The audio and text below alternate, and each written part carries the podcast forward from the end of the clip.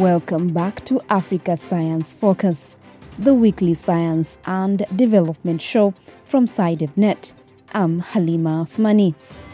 Cancer deaths are set to nearly double in sub Saharan Africa and could rise to 1 million by 2030, according to a major study of cancer on the continent.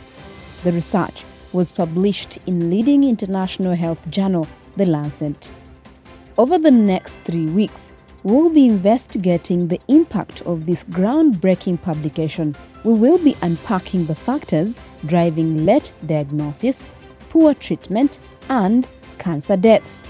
This week, we investigate the role of traditional medicine. The Lancet discovered 80% of sub Saharan Africans engage in traditional or alternative practices, leading to missed diagnosis and late treatment. Our reporter Michael Kaloki speaks to Gladys Nyachieo, a senior lecturer at the Multimedia University of Kenya, to find out why the African population favors traditional medicine. Depending on your level of education, and what you are exposed to you may not know the depth of this uh, the name cancer and even even before that you may not even know that you have cancer or because you never went for diagnosis we are not socialized to go and look for things that we do not know actually most of us say that what what you don't know won't hurt that's first first of all the reason why we are not seeking uh, any any health uh, interventions and this is because of our health seeking behaviors Dr. Beatrice Wiafe Addai is the head of the Peace and Love Hospitals of Ghana and a specialist of breast health and surgery. There are lots of myths and misconceptions surrounding cancers in general in Africa.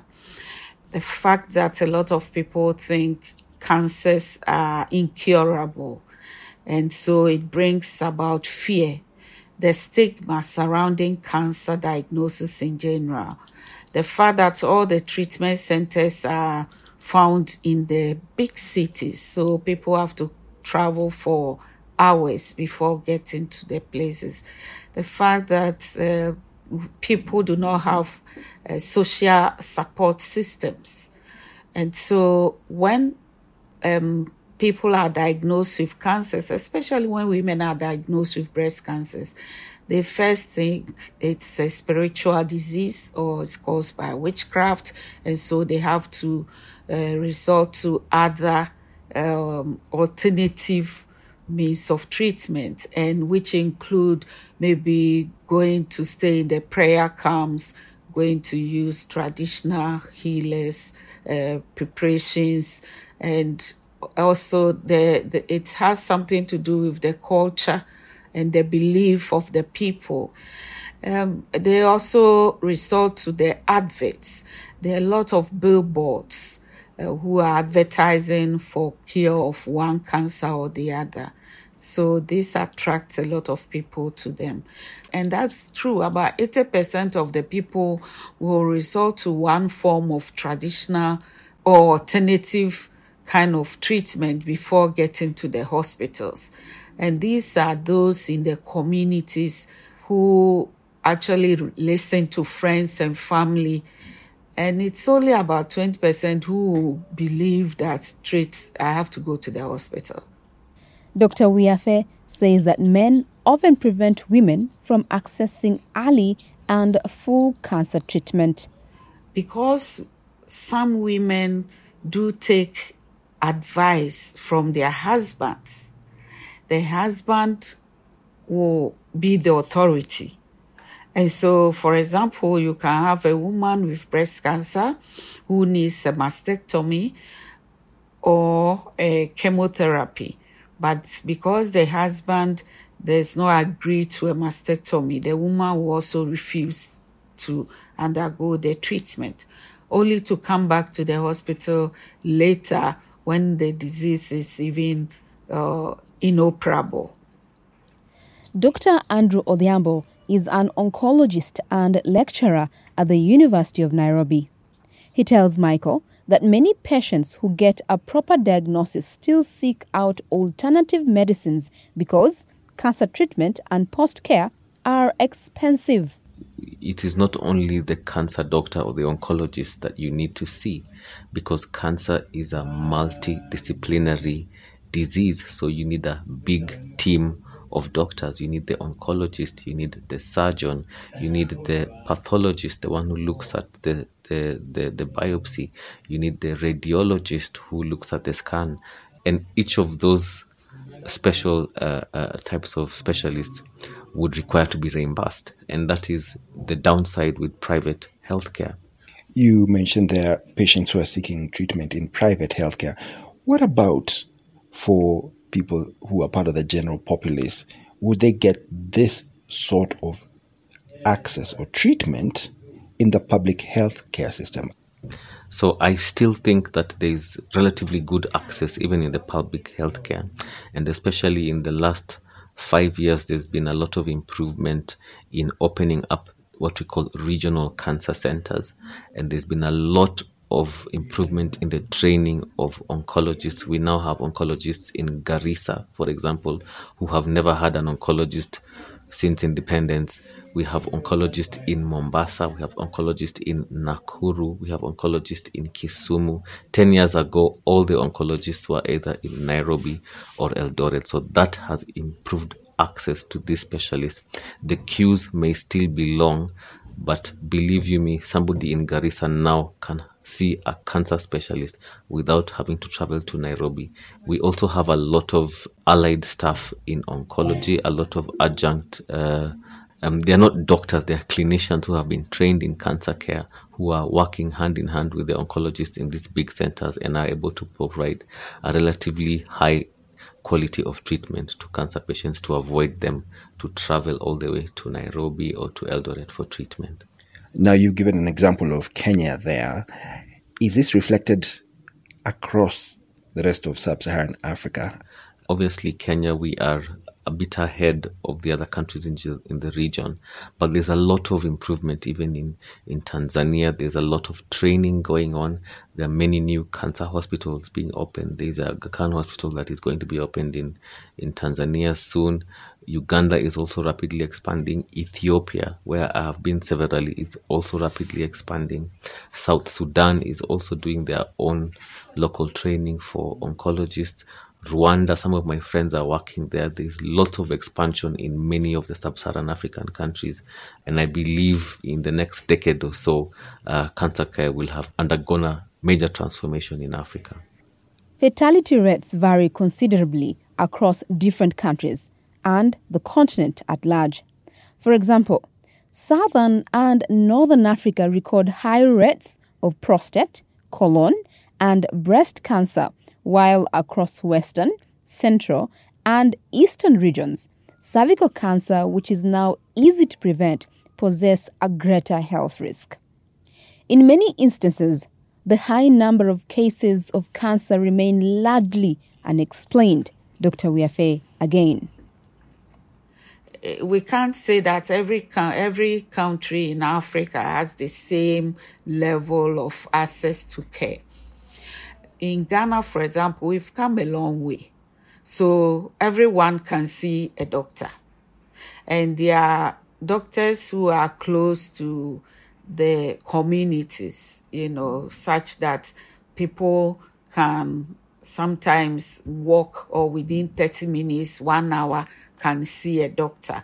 But the problem is whether the doctor they are seeing can treat the cancer they have, whether the doctor they are seeing can uh, know when to refer the case to the next level of treatment. And I mentioned earlier that the treatment centers are in the cities. So it still comes back to education, educating the people on the need for even sometimes they themselves asking for referral from uh, the community level or the district level to a higher level where they can be treated. Some countries have some insurance uh, schemes which cater for cancers. And so it means that everybody can see a doctor where, when they have the insurance card. But again, even though everybody can see a doctor, we need to educate our people that they should also understand that it's not every doctor who can treat the cancer they have.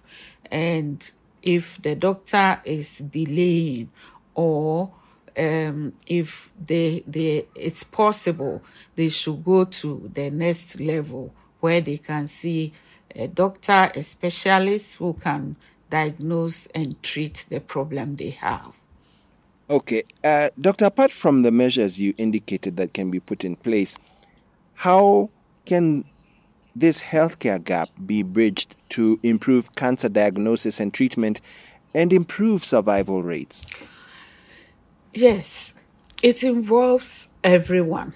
It involves the policymakers. It involves the private sector, civil society organization, and individuals, the indigents, the people themselves. And when we talk about universal health care in Africa, you look at it as something very bizarre. It's like a mirage. How can we have universal health care when people do not have the basic things in a facility for them to be diagnosed or to be screened? So we need to uh, do certain things concurrently. We don't have to wait until we are able to buy all the equipment before we start educating people. There are a lot of screenings that we can offer our people freely, so they wouldn't think of traveling to go and get screening done. And also to assist them when they are diagnosed with the problem. If you diagnose them and you leave them alone, it's as if you haven't done anything. You even cause more harm to them because it will get them thinking and you cause uh, psychological uh, troubles for them.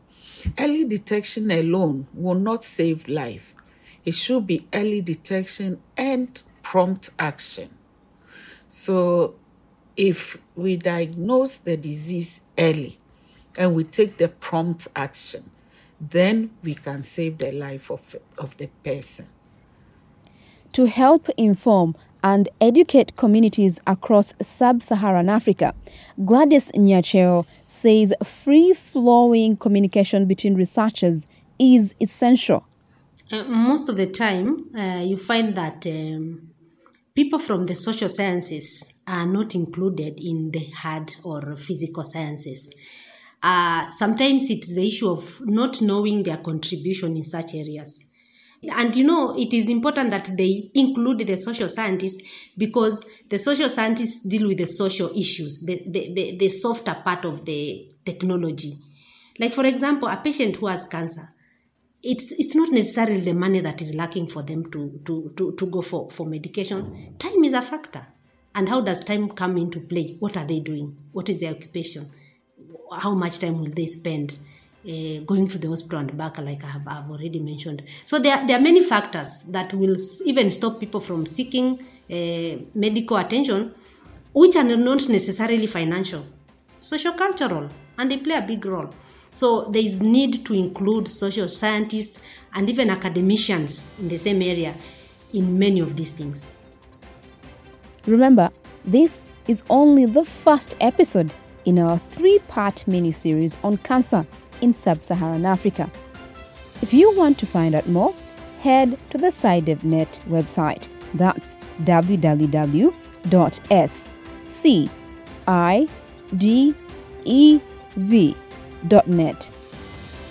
You can get in touch with the Africa Science Focus team by emailing podcast at scidev.net. Would love to hear from you.